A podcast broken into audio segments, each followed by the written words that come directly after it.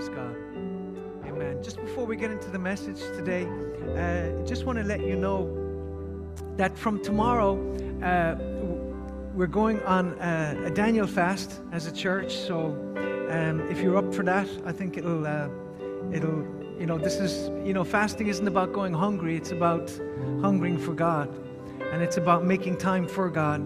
And um, so maybe for those of you that are not acquainted with Daniel fast, it just means you're just going without meat and chocolate and bread. And, you know, some of us after the Christmas and the New Year's, we could benefit from that. And uh, so, anyway, from tomorrow, we're just trusting God that. Um, and the reason why it, you know, obviously there's health benefits uh, to fasting, but the reason why we fast is because we want to encounter God and because we want to see God move in our nation. And we want breakthroughs. And like I said, right now the churches in Dublin are closed, in Ireland are closed, and we're believing for breakthrough. But we're not just seeing to see, believing to see churches open, we're believing to see hearts open. Because uh, for those of you who might have seen the clip from New RTE on New Year's Eve, you know, in, in a way, it's just an indication of where uh, many people are at you, you know, that they don't understand the things of God. They have no regard for our fear of God. And, uh, and therefore, you know, it's not a matter of us simply arguing, uh, even though, you know, on point of principle, um, Christian Voice Ireland, you know, we, we did a press release on it. But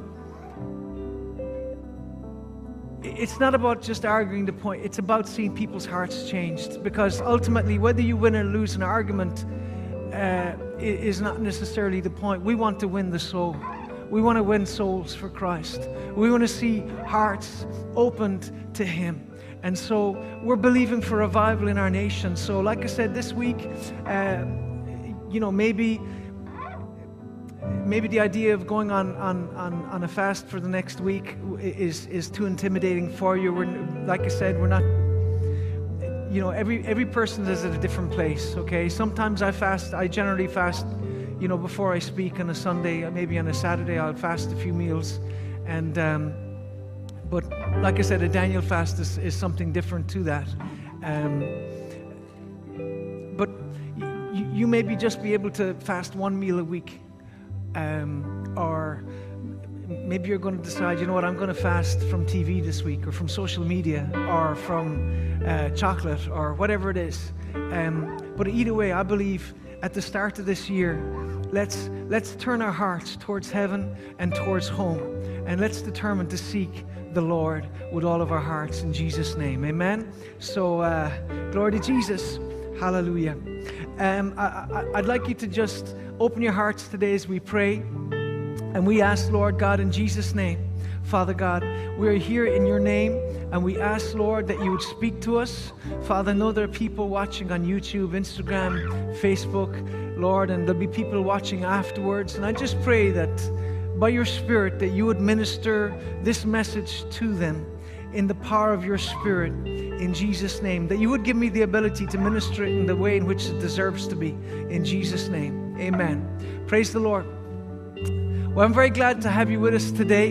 And uh, I'd like you to turn to Luke chapter 23 and verse 32. And I'm going to read here um, uh, the account of the crucifixion. And it says, There were also two others, criminals, led with him to be put to death.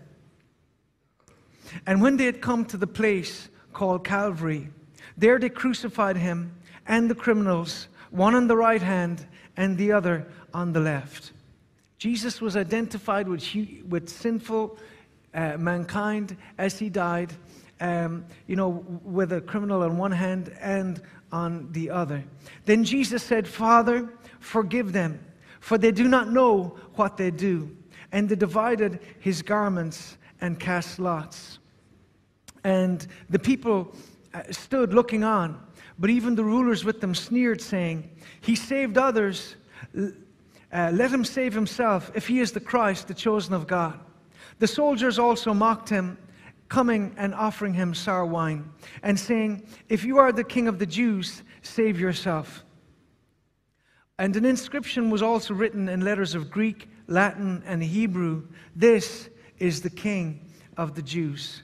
You know, Christ died in a place so public that his accusation above him was written in three different languages. Then one of the criminals who were hanged blasphemed him, saying, If you are the Christ, save yourself and us. But the other answering rebuked him, saying, Do you not even fear God, seeing that you're under the same condemnation? And we indeed justly, for we receive the due reward of our deeds, for this man has done nothing wrong. Then he said to Jesus, Lord, remember me when you come into your kingdom. And Jesus said to him, Assuredly I say to you, today you will be with me in paradise. And it was about the sixth hour, and there was darkness over the whole, er, over all the earth until the ninth hour. Then the sun was darkened, and the veil of the temple was torn in two. And when Jesus had cried out with a loud voice, he said, Father, into your hands I commit my spirit. Having said this, he breathed his last. So when the centurion saw what had happened, he glorified God, saying, Certainly this was a righteous man. And the whole crowd came together to that side, seeing what had been done, beat their breasts, and returned. But all his acquaintances and the women who followed him from Galilee stood at a distance, watching these things. Father, I just thank you, Lord, for this precious word. I thank you, Lord, that you enable us to understand all that you have accomplished through the cross. So today, I'm talking about back to the cross. And as we stand at the start of a brand new year, I couldn't think of a better place for us to begin. And, you know, let me say this you will hear from heaven today. You know, I really believe you're going to be blessed because you're going to be given a fresh vision of the cross and all that Christ accomplished there for you. And I don't say this lightly. I believe your life will be changed by this message because there's nothing as life changing or liberating as a personal revelation of the cross. Because when you understand the cross, it literally changes everything. And until you do, it changes nothing. Amen. And so this is why it's so important for us to get a revelation of the cross. Acts chapter 26, we see here that Paul was a violent agitator. He was a religious zealot. You know, he was. Uh, you know, he was quite a violent man. And we're going to read here in verse uh, 8, it says, Why should it be taught incredible uh, uh by you uh, that God raises the dead? Indeed, I myself thought I must do many things contrary to the name of Jesus of Nazareth. This also I did in Jerusalem, and many of the saints I shut up in prison, having received authority from the chief priests. And when they were put to death, I cast my vote against them. And I punished them in every synagogue and country, and compelled them to blaspheme. And being exceedingly enraged against them, I persecuted them even to foreign cities. Paul was an extremely driven man. He was driven by rage and by violence uh, uh, and, and, and by a desire to punish believers. Verse 12 While thus occupied, as I journeyed to Damascus with authority and commission from the chief priests, at midday, O king, along the road, I saw a light from heaven, brighter than the sun, shining around me and those who journeyed with me. And when they, we had all fallen to the ground, I heard a voice speaking to me and saying in the Hebrew language, Saul, Saul, why are you persecuting me? It is hard for you to kick against the goads. We see here that Christ uh, was identified with the church because he said, Why are you persecuting me? Not why are you persecuting believers. And so he said, Who are you, Lord? And he said, I am Jesus whom you are persecuting. Can you imagine the shock that Paul felt in that moment when he said that I am Jesus whom you are persecuting? But arise, stand to your feet, for I've appeared to you for this purpose, to make you a minister and a witness, both of the things which you have seen and of the things which I will reveal to you. So remember, God can make something out of your life. You might have made a mess of your life, but he said to Paul, I'm here to make you a minister and a witness. And he said, I will deliver you from the Jewish people as well as from the Gentiles to whom I now send you, to open their eyes in order to turn them from darkness to light and from the power of Satan to God, that they may receive forgiveness of sins and an inheritance among all those who are sanctified by faith in me. So here we see the purpose uh, of, of God calling Paul, but also we see the, the veil of eternity pulled aside. And, and we see from God's perspective, He sees through all of the pretense uh, all of the labels, um, you know, all of the things that people hide behind, whether wealth or sophistication or power or influence. And here he speaks to the heart of the issue, and he said that I, um, I've called you, he said, um, to open their eyes, to turn them from darkness to light, and from the power, uh, mm, from darkness to light and from the power of Satan to God. So, again, it's not a matter of just getting religion, as, as some people seem to think. It's not a matter of, of, of becoming a Christian, signing up to Christianity. The Bible says that when we come to Christ, we're literally taken out of darkness to light. We're taken from Satan's power to God's power. So, again, it doesn't matter how educated a person may be or how cultured or how sophisticated. The Bible says, unless they're born again, they're under the influence of the devil. And this is why we're seeing, uh, you know, the distinction between those who walk with God and those who don't in these end days is becoming uh, uh, uh more clear. Uh, uh, God says to Paul, I've, I've, I've called you to, to bring them, to open their eyes. Um, to bring them from darkness to light, from the power of Satan to God, that they may receive an inheritance among all those who are sanctified by faith in me. Therefore, King Agrippa, I was not disobedient to the heavenly vision, but declared first to those in Damascus and in Jerusalem, throughout all the region of Judea, then to the Gentiles, that they should repent, turn to God, and do works befitting of repentance. Uh, for these reasons, the Jews seized me in the temple and tried to kill me. Therefore, having received help from God, uh, to this day I stand witnessing both the small and great, saying no other things than those which the prophets and Moses said would come, that Christ would suffer, that he would be the first to rise from the dead, and that he would proclaim light to the Jewish people and to the Gentiles. And so here we see Paul, you know, in this verse, summarize the gospel message that Christ would suffer. And here we come to the cross. Because you see, Paul was given revelation of the cross, and it changed him from a violent agitator and murderer to a preacher of the gospel of grace. And this is why Paul said, For I am not ashamed of the gospel. For it is the power of God unto salvation to everyone who believes, to the Jew first and also to the Greek. Um, and so we see here that, that Paul believed in the power of the gospel. And verse 17, for in it the righteousness of God is revealed from faith to faith, as it is written, the just shall live by faith. Amen. So we live by faith, not by fear. And I think this is so important in this season for us to make that decision on a daily basis. We choose faith, not fear. Amen? It's intentional. Paul said, I'm not ashamed of the gospel. And therefore, we can understand that Paul was not ashamed of the cross because the cross is absolutely central to the gospel message. Amen? And so Paul said, I'm not ashamed of the gospel, for it's the power of God unto salvation to everyone who believes. And so this is our first service back under lockdown, and it's our third time in the last nine months. I guess the last two lockdowns worked so well that we're back here again. Um, but anyway, I understand why our government are, are, doing it. I just don't agree that perpetual lockdowns are the answer. And, uh, you know, there's much talk right now about the Great Reset, as they call it. And while we can endlessly debate what it is and who exactly is behind it, you can't deny that uh, we, we have seen huge changes over the last 12 months, particularly in regards to our personal freedoms and civil liberties. And, um, you know, right now we're currently, you know, uh, uh, told you can't go beyond five kilometers of your own home. And if somebody told you that 12 months ago, uh, you would have laughed at them and said you were talking about a social dictator, a socialist dictatorship. And yet, uh, th- this is the reality for not just here in Ireland, but many countries around the world. And um, so I'm not sure where this is all going to bring us, but I don't believe that it will be anywhere good.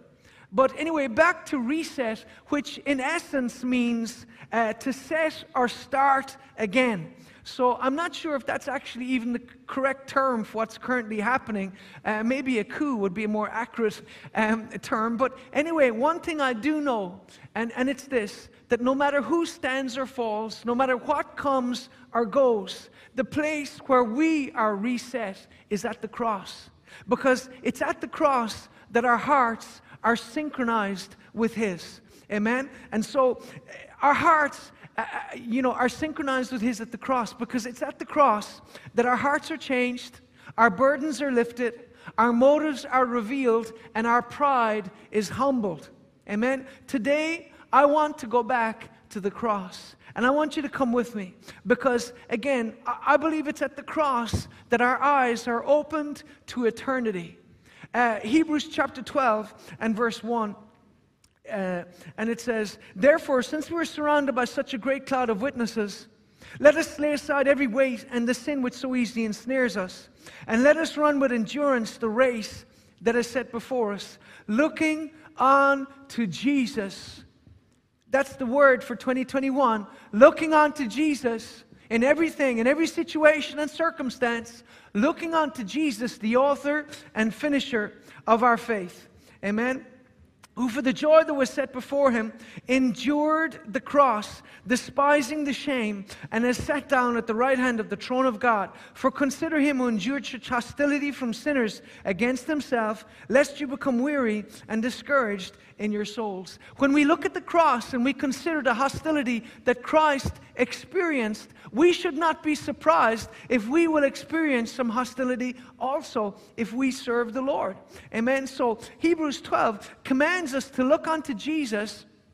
And yet, this is the truth. We cannot see Jesus if we lose our vision of the cross. Because just as Jesus Christ is one with his church, he is one with the cross because it was there that he paid for all of our sins.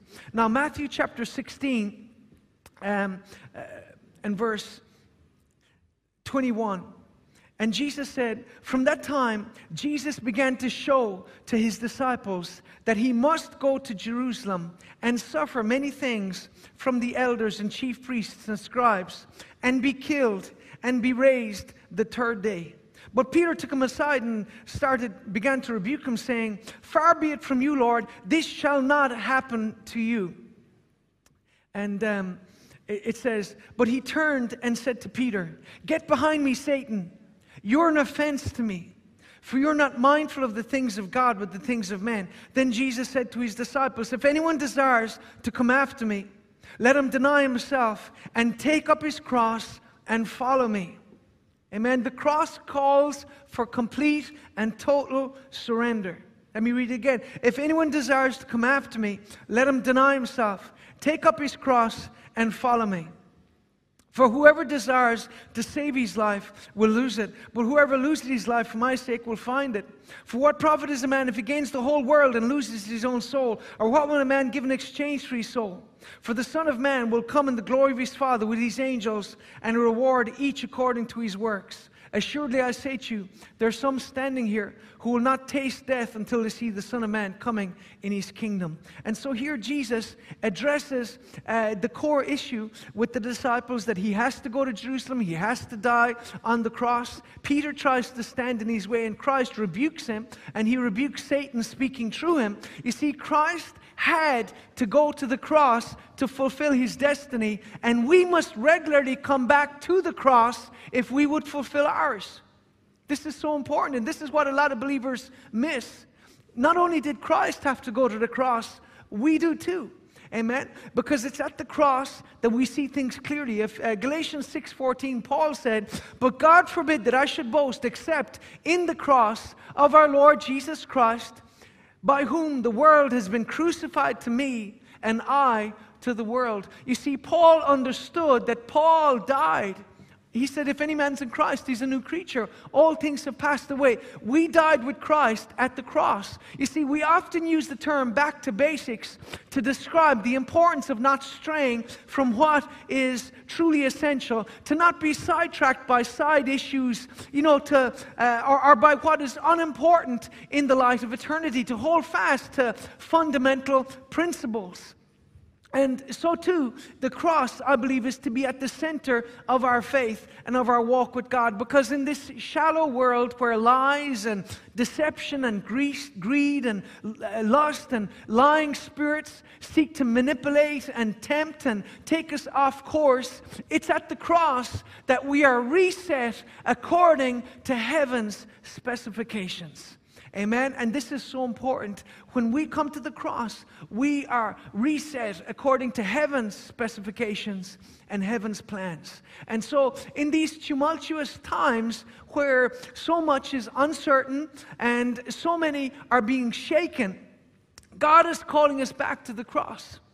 The Bible says in the end times, the book of Hebrews, you know, everything that can be shaken will be shaken, but we're members of a cross. We're members of a, a kingdom that cannot be shaken. But you may ask, why is the cross so important? Well, the cross declares that God loves and values and cherishes us. Amen. So much so, in fact, that he was willing to give his own son to die on that cross for us. John 3:16, for God so loved the world that he gave his only son that whoever believes in him should not perish but have everlasting life. And so eh, the cross you know declares that we're loved by god. Romans 5 8 but god shows his love for us in that while we were still sinners christ died for us. Another version says, But God demonstrates his own love towards us, and that while we were still sinners, Jesus Christ died for us. You see, God demonstrated love. He showed love. He, he, he is our example. We look to Jesus when we want to understand true love. And in a world where so many are struggling with loneliness, isolation, and a pervading sense of meaninglessness and hopelessness, the gospel message is even more vital than ever before. Because I look at the cross and I'm reminded that I matter. I, let me say this I may not be talented, celebrated, or wealthy, but clearly I am loved. Amen. Deuteronomy 7 6 For you are a holy people who belong to the Lord your God. Of all the people on earth, the Lord your God has chosen you to be his own special treasure. Ephesians 2:10 says, "For you are God, or sorry, for we are God's masterpiece. He has created us anew in Christ Jesus so that we may do the good works he planned for us long ago." Do you understand that? Do you believe that that we are God's masterpiece? You see, every step that Christ took was a step closer to the cross. Every day that he lived was a day closer to the moment when he would hang and suffer on that cross on our behalf as our sinless substitute. Franklin Graham said this It was Christ who willingly went to the cross, and it was our sins that took him there. Never forget that. It was my sin and it was your sin that put Christ up on that cross. He was the lamb slain from the foundation of the world. Revelation 13 8. You see, the cross was no accident. This had been part of God's predetermined purpose for uh, our redemption from sin, death, and destruction. And yet, Galatians 5 and verse 11 speaks of the stigma or the offense of the cross. Brethren and sisters, if I'm still preaching circumcision, why am I still being persecuted? In that case, the offense of the cross has been abolished. You see, the cross was the most painful, humiliating means of death possible um, at that time, and it often took men days to die in the utmost agony. You see, the cross was not a symbol of hope, healing, or deliverance. Rather, it was a symbol of, of abject defeat. It was a symbol of sorrow, a symbol of suffering and loss. It was a sign of Rome's utter domination and a painful reminder you know that the jewish people to the jewish people that they were the subjects of a ruthless caesar who would punish any those who would dare to defy him And like I said, they would walk on the roads and they would see people being crucified. Every cross was a symbol of Romans' domination, a symbol of their uh, defeat. And yet, by God's grace, this very same cross has become a symbol of life, liberty, and above all, love. Isn't that amazing that God could take something that was a symbol of shame and humiliation and pain and defeat and turn it into a symbol of victory, a symbol of life, a symbol of, of liberty, and, uh, like I said, above all, a symbol of love. I look at the cross and I'm reminded that I matter. Amen. I'm reminded that uh, I am loved, that there is a purpose and a meaning to my life. That there is a God in heaven who loves me and who loves you so much that he was willing to give his own son to suffer on a cross to purchase our souls in blood. I want to read here on Saint Athanasius. I read about him on uh, Christmas Eve. Remember, uh, or sorry, Christmas Day, uh, against the world, as he was known. Let me read this quote He, the life of all, our Lord and Savior, did not arrange the manner of his own death, lest he should seem to be afraid of some other kind. No, he accepted and bore upon the cross a death inflicted by others, and those other his special enemies, a death which to them was supremely terrible and by no means to be faced. And he did this in order that by destroying even this death, he might himself be believed to be the life and the power of death be recognized as finally annulled. A marvelous and mighty paradox has thus occurred. For this death, which they taught to inflict on him as dishonor and disgrace, has become the glorious monument to death's defeat. This cross has become a monument to death's defeat. Amen. None of us can avoid dying, and yet when we look at the cross, we are reminded that there is one who overcame death, and through faith in him, we will never die. In Jesus' name. Jesus said, He believes me will never die. Um, Acts 26 and verse 26 says, This thing was not done in a corner. And this is why I don't believe that as the church that we should be hiding away in the shadows, cowering in fear, amen, lest somebody notice us or attack us. No, I believe we're called to be a light to the nations. Amen. We're called to be a light on a hill, a light to our generation. I believe this is a time for us as the church to come out of the closet and be bold and boldly proclaim truth irrespective of how countercultural, politically incorrect, or unpopular it may be. This is our time to shine. That's why the Bible says, Arise and shine, for your light has come, and the glory of the Lord has risen upon you. For behold, the darkness shall cover the earth, and gross darkness the people, but the Lord shall arise over you, and his glory shall be seen upon you. This is our time to shine. Jesus said, You are the light of the world. Let your light so shine before men that they may see your good deeds and glorify your Father which is in heaven. Amen. But this is the thing when we look at the crucifixion, clearly what was meant to be a public denunciation followed by a public humiliation actually turned out to be a public propitiation. And this is the amazing thing. 1 John 2, verse 2. And he himself is the propitiation for our sins, not only for our sins, but for the whole world. Do you know that propitiation literally means atonement? In common language, it means to appease or satisfy an offended person. And you see, God was offended by our sin, and yet the cross, the propitiation of the cross, what Christ did there, appeased God's wrath so that we could be forgiven.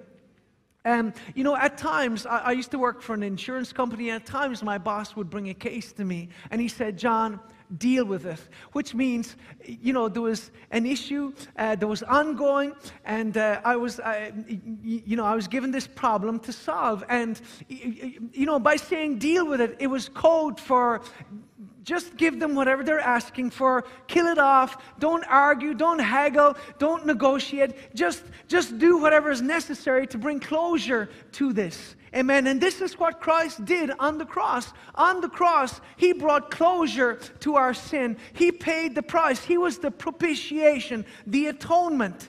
Amen. You see, Christ was denounced by the high priest. He was mocked by Herod. He was rejected by the crowd. And He was judged by Pontius Pilate. And it was all done in public. He was publicly condemned by the high priest. He was publicly judged by Pilate. He was publicly mocked and scourged by the Roman soldiers. He was publicly marched through the streets of Jerusalem as a dead man walking, carrying his own cross. He was publicly crucified on Calvary, where the high priest, the soldiers, the disciples, and various onlookers witnessed his suffering and his death. And as the soldier drove his spear into the side of Christ, and blood and water gushed out, thus the church was born, the Roman centurion cried out, Surely this man was the Son of God. You see, the public execution of Christ had many witnesses, and I believe that God had predetermined or foreordained that this would be so. Because again, while we have the, we have the benefit of hindsight, um, the disciples, I believe, were struck with, with, with absolute horror and they were stuck in the moment. And, and, and so, like I said, we, we know how the story ends, but the disciples were stuck in the moment. And so, as Christ breathed his last, I believe the hopes and dreams of the disciples died with him. You know, it looked like darkness had triumphed, but I do think it's interesting why God had so many witnesses to what was happening in that moment. And, and like I said, darkness covered the land, but it wasn't just, you know, physical darkness. I believe there was such a, a, darkness in that moment. Christ was abandoned like no man was uh, abandoned in that moment as he hung between heaven and earth, bearing our sin and our shame. And like I said, it looked like that when he breathed his last. It looked like darkness had triumphed. But the wisdom of God exceeds the wisdom of man and devils combined. 1 Corinthians 2 1 to 8. And so it is with me, brothers and sisters. When I came to you, I did not come with eloquence or human wisdom as I proclaimed to you the testimony about God. For I resolved to know nothing while I was with you except Jesus Christ and Him crucified. I came to you in weakness with great fear and trembling. My message, my preaching were not with wise and persuasive words, but with a demonstration of the Spirit's power, so that your faith might not rest on human wisdom, but on God's power. We do, however, speak a message of wisdom among the mature, but not the wisdom of this age or of the rulers of this age who are coming to nothing. No, we declare God's wisdom, a mystery that has been hidden and that God destined for our glory before time began. None of the rulers of this age understood it, for if they had, they would not have crucified the Lord of glory. Here, this is the man that God uses to write half the New Testament. Jesus appears to him on a number of occasions. He's taken to heaven, and yet here Paul summarizes his message. His message was centered on the cross, it's centered on the crucifixion, the resurrection of Christ. And this is the thing it says if they had understood, they would not have crucified the Lord of glory because the cross was the key for Christ to enter into the realm of the dead and destroy death, hell, and the grave. If they had understood, they would not have crucified the Lord of glory because at the cross, light triumphed over darkness and hope triumphed over despair. It looked like a defeat, and yet it was a glorious victory. And this is why sometimes you have to take your eyes off the circumstances of your life and put your eyes on the Lord because things may not be as they appear to the naked eye. The very thing that was intended to kill actually brought life, liberty, and freedom. And the irony is this the symbol of oppression and defeat by God's grace became a symbol of hope, healing, and victory. And so this morning, I want you to come back to the cross. Excuse me. At the cross, we discover five things, and I'm going to quickly go through them. Uh, and I just pray God enables me to, to, to get through them. But at the cross, we discover one, that we are forgiven. Let me read this quote by Matthew Henry, 1662 to 1714. Come and see the victories of the cross. Christ's wounds are thy healings. His agonies thy repose, his conflicts thy conquests, his groans thy songs, his pain thine ease, his shame thy glory, his death thy life, his sufferings thy salvation. Hallelujah. You know, a man long gone, and yet the words that he speaks, they stir my soul. I, I love that quote. It's, I think it's over John Wesley's, uh, you know, burial tomb, saying, God buries his workers, but he continues his work. Isn't that glorious? I love that. Hallelujah.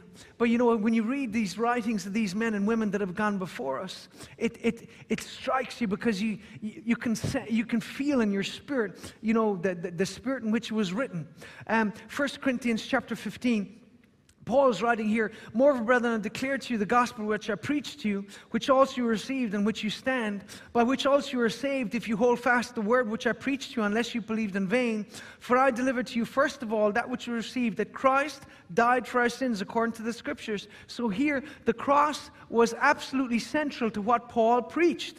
And uh, he was buried, that he died, uh, that he rose again the third day according to the scriptures. He was seen by Cephas and then by the twelve. And so, here we see the cross is a central part of the gospel message. Um, Thomas à Kempis, uh, 1380 to 1471.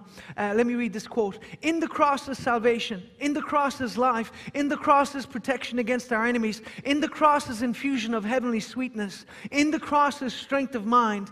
In the cross is joy of spirit. In the cross is excellence of virtue. In the cross is perfection of holiness. Listen to this. There is no salvation of soul, nor hope of eternal life, save in the cross. Can you see why? You know, we haven't seen revival because how, how so many times in the church we've been preaching on sex and on money and all of these other peripheral issues, and we haven't been preaching on the cross. This is central to the Christian message. And we, this is why we must come back to the cross. If we would see our generation moved for Christ, it must, it must come by us coming back to basics, coming back to the cross of Calvary.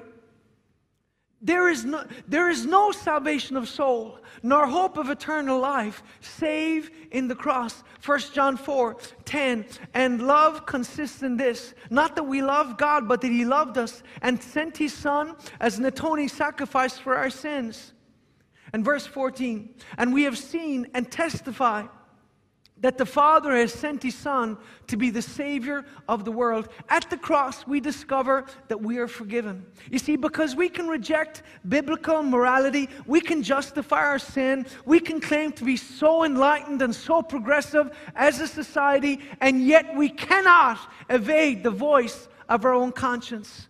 Hardened though it may be, you still will not be able to completely ignore the voice of your conscience. You can, you can try to deny or ignore the inner voice of, of conscience, but deep down, we all know that we are sinners in desperate need of a Savior. You know why? Because guilt and shame stalk us. They are a pursuer we just can't shake, no matter how we try. No matter how we try to live in the world, we cannot evade sin. We cannot evade the consequences of our sin, which is shame and condemnation and guilt. Because every human being carries a burden that, that cannot be erased by good works, our education, our wealth, our culture, our sophistication. The only thing that can lift this burden is the cross and the blood that Christ shed there.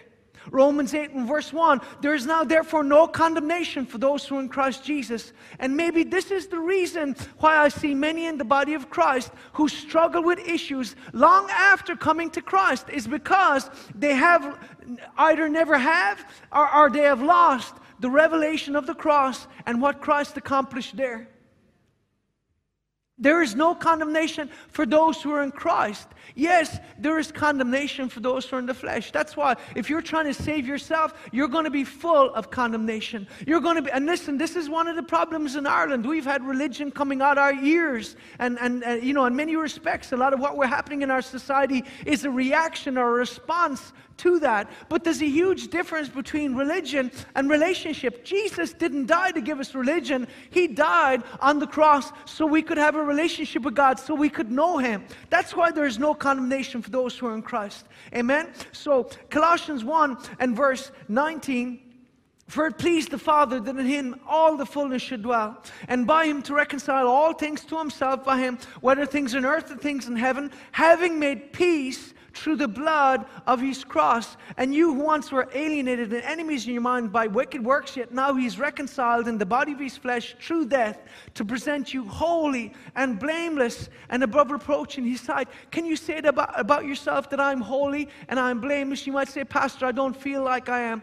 I didn't ask if you feel like you are. Do you understand what the scripture just said there? That because of the blood of the cross, you are homeless. You're not homeless, hopefully. You're, thank you, Jesus. It says, uh, uh, what does it say? It says that you are holy and blameless and above reproach in his sight. Ephesians 1 7, in whom we have redemption through his blood, the forgiveness of sins. What a beautiful thing it is to be able to say, I am forgiven.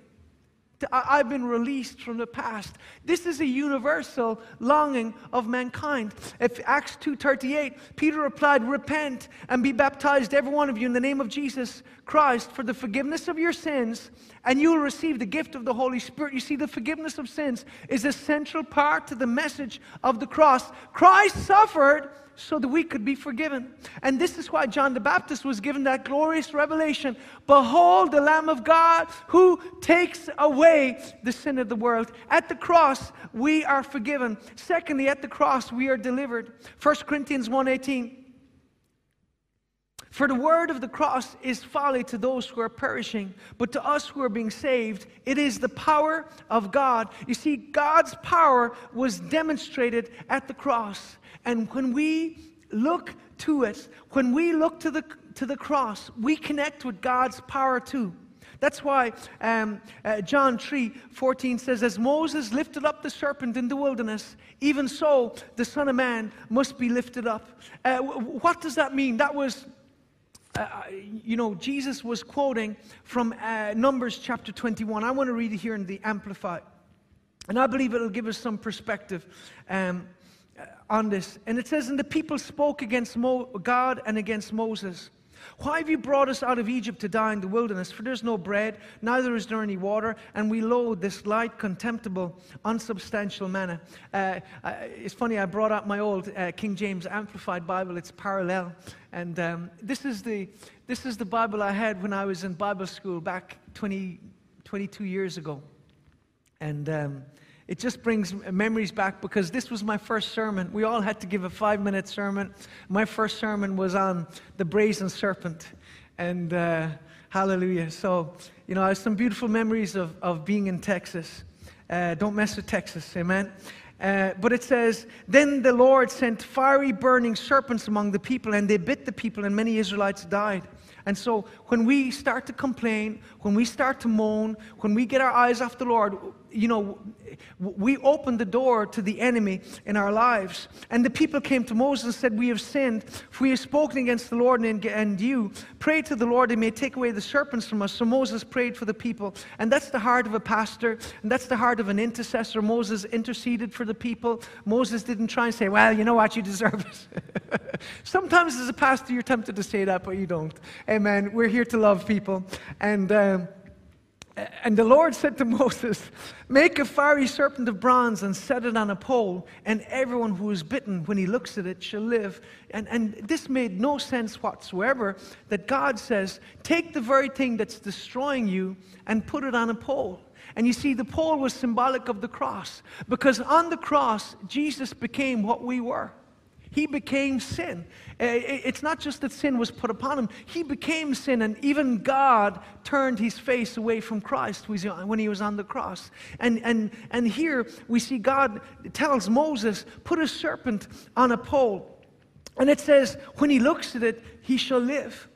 And Moses made a serpent of bronze and put it on a pole. And if a serpent had bitten any man, when he looked at the serpent of bronze attentively, expectantly, with a steady and absorbing gaze, he lived. Isn't that beautiful? In the Amplified, uh, Numbers 21 and verse 9. And when he looked at the serpent of bronze attentively, expectantly, with a steady and absorbing gaze, he lived.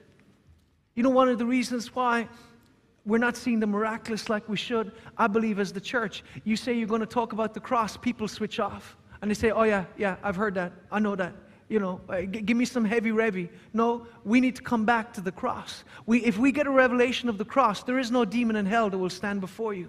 Here it talks about a steady and absorbing gaze.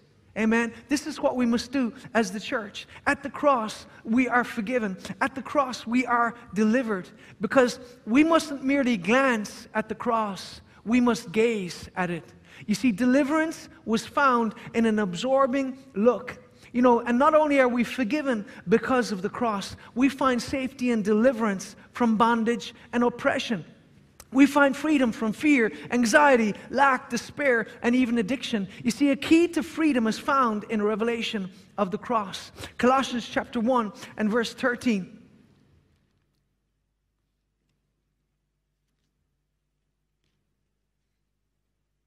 And it says,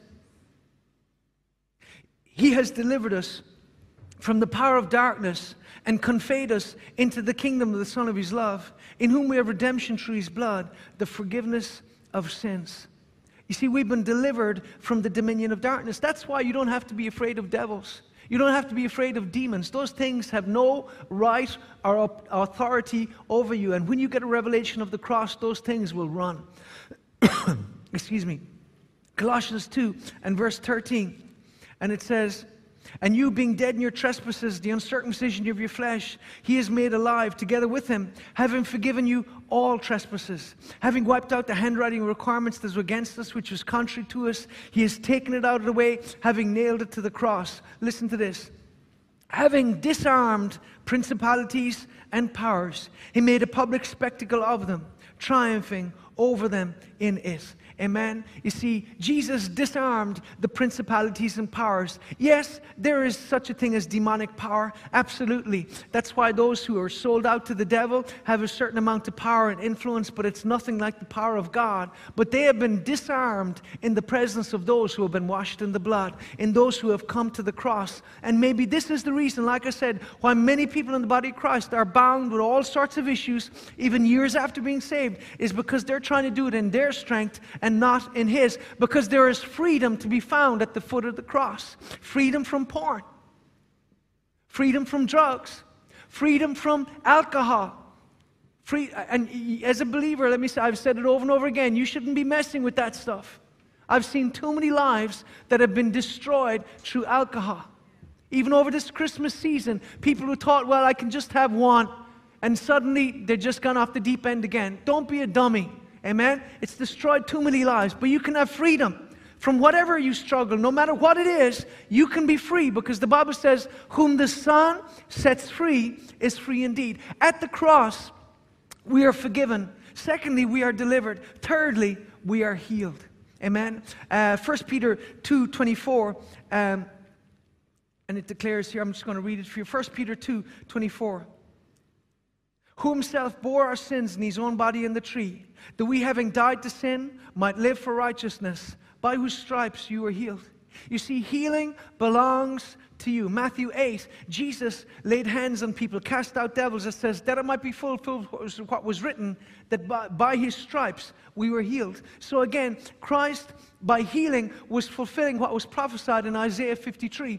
And at the cross, he purchased our, not just our forgiveness of sin, but our freedom from sickness and disease. Praise God that there is healing power through the cross of Calvary. And I believe it's time to see signs and wonders in our generation.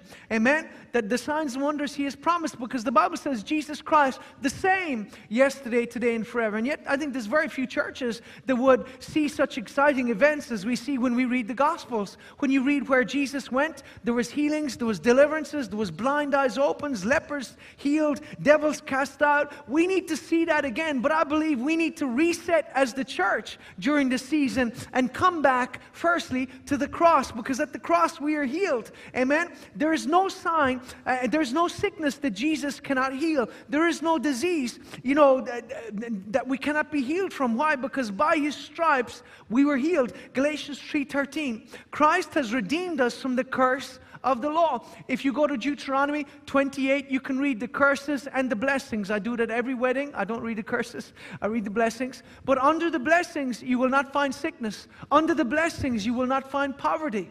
Amen? They're listed under the curses. Christ has redeemed us from the curse. That means we are redeemed from poverty. We are redeemed from debt. We are redeemed from lack. We're redeemed from sickness. We're redeemed from torment. But you know what? The blessings of Abraham are ours because of what Christ did at the cross. Amen? Christ has redeemed us from the curse of the law, having been made a curse for us. For it is written, Cursed is everyone who hangs on the tree, that the blessing of Abraham might come on the Gentiles in Christ, that we might receive the promise of the Spirit through faith. Sickness and disease has no place in our bodies because we've been redeemed from sickness and infirmity. It's time to declare it out of our mouth. Psalm 107 Let the redeemed of the Lord say so. You need to declare, you know what, 2021, I'm not going to be sick in Jesus' name. Amen. I'm not getting COVID. I'm not getting sick. I'm walking in divine health. Amen. Hallelujah. Back to the cross. At the cross, we are forgiven. At the cross, we are delivered. At the cross, we are healed. At the cross, we are humbled. Give me five minutes and I'll finish the message. Amy Carmichael, uh, God's missionary, said this God hold us to that which drew us first. When the cross was the attraction and we wanted nothing else. This is Amy Carmichael's book, God's Missionary. Let me read it again. God hold us to that which drew us first. When the cross was the attraction and we wanted nothing else. Oh, are you at that place where you want nothing else but the cross? Where you want nothing else but God? You see, at the cross we are humbled. Our pride is humbled at the cross because religion says you can earn heaven, but the cross declares that you truly were without a hope, that you were without God, as it says in Ephesians 2, and that you could not save yourself. And therefore, God had to send his Son to seek and save that which was lost. Luke 19 and 10 For the Son of Man has come to seek and save the lost.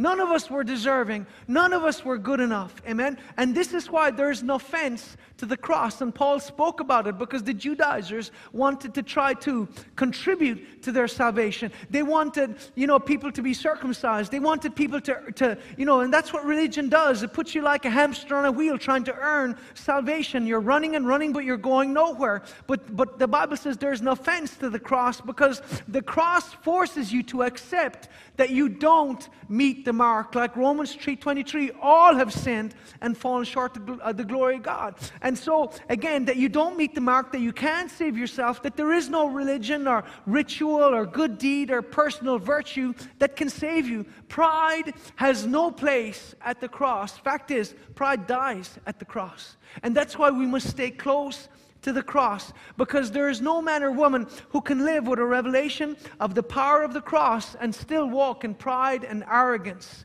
Amen. And so this is why Paul said in 1 Corinthians chapter 2, um, uh, uh, speaking uh, of the cross, 1 Corinthians chapter 2. And I, brethren, when I came to you, did not come with excellence of speech or of uh, wisdom, declaring to you the testimony of God. For I determined not to know anything among you except Jesus Christ and Him crucified. I was with you in weakness and fear and in much trembling, and my speech and my preaching were not with persuasive words of human wisdom, but in demonstration of the Spirit and of power, that your faith should not be in the wisdom of men, but in the power of God. You see, Paul said, You want to see God's power? Come back to the cross. You want to see God's power in your life? Come back to the cross.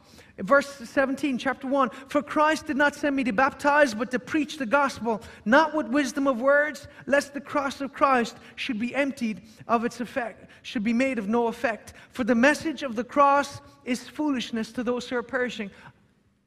I know this. This message is probably too long. I understand we're online. But you know what? I'm not going to think like we're going to be online forever. I'm going to continue preaching like I believe the word should be preached. But sadly, there are many Christians who don't have the patience to listen to a decent sermon. But the Bible says the message of the cross is foolishness to those who are perishing. And what I want to ask you, whether you're a believer or not, if you don't have an appetite to hear about the cross, there is something severely dysfunctional about your faith. The Bible says the message of the cross is foolishness to those who are perishing. But to us who are saved, it's the power of God. We're going to see this place filled with people hungry people. We're going to see the power of God demonstrated. We're going to have this big area here free so people can come up and have hands laid on them so that they can be set free from sickness and disease. We're going to see this, this altar filled with people responding, giving their lives to Jesus Christ. But first and foremost, I believe God is giving us this time to reset and come back to the cross. Because if we do not honor the cross, then the world will not fear the cross. They will not love the cross if we do not love it. Amen? And so pride has no place at the cross because we may fall into pride so easily as a result of our achievements or our talents or our spirituality, our perceived spirituality. We can become, uh, you know, proud, we're so humble, um, or, or simply by just listening to the nice things that people may be saying about us. You know, flattery is something that uh, all of us have a tendency to, to, to, to you know, the, a trap that we can fall into so easily. But when we come to the cross, we realize that we are nothing and that we can do nothing without him, just like it says in John 15. You see, all the honor and glory belongs to Jesus Christ alone. Revelations 15, uh, 11 and 15, it says, The kingdoms of this world have become the kingdoms of our Lord and of his Christ, and he shall reign forever and ever. He shall reign forever and ever. You see, Christ humbled himself to die on the cross. Philippians chapter 2. I'm just about finished, but I just want to re- I, I just want to bring this message to a close because I think you know this this message is is something I want to give in one because it's it's so important.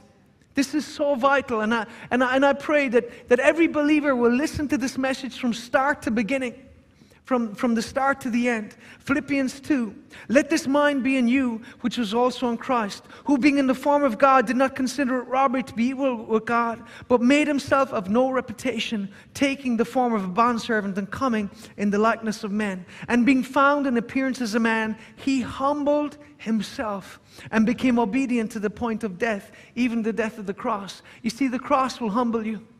When nothing else will, the cross will humble you. I can, be, I can be proud about my ability to preach, or you can be proud of your ability to sing, or do business, or do whatever. But when we come to the cross, we are humbled because Christ Himself humbled Himself to go to that cross. It says He humbled Himself to the point of death. Therefore, God has also exalted him and given him the name that is above every name, that at the name of Jesus every knee shall bow of those in heaven and those on earth and those under the earth, and every tongue confess that Jesus Christ is Lord. Christ humbled himself to die on the cross. He laid aside his will to do the will of God. And, you know, in the light of this, the cross calls us to humble ourselves before the mighty hand of God to surrender our pride and to serve His purposes. At the cross, we are forgiven. At the cross, we are delivered. At the cross, we are healed. At the cross, we are humbled. Just give me two minutes and I'm finished. At the cross, we are commissioned. You know, the word commission means an instruction, a command, a role given to a person or group, a group of people entrusted by a government or other official body with authority to do something. Think about that. We have been entrusted by the government of heaven to bring the message of life to the world. Matthew 10 38, and whoever does not take his cross and follow me is not worthy of me. You see, the cross is calling on us to lay aside our agendas, our plans, and our pride and simply do the Father's will. The cross commissions us to go. We have a heavenly mandate to take this gospel to every tribe, every tongue, every people, and every language. And let me say this again I've said it numerous times. The Great Commission has not been negated or invalidated by COVID. We are still called to go. Hans, let me read this Hans Urs von Balthasar, I think. It is to the cross that the Christian is challenged to follow his master. No path of redemption can make a detour around it. Christ calls us to the cross. And the cross is painful. In order to carry a cross, you had to drop everything that was in your hands.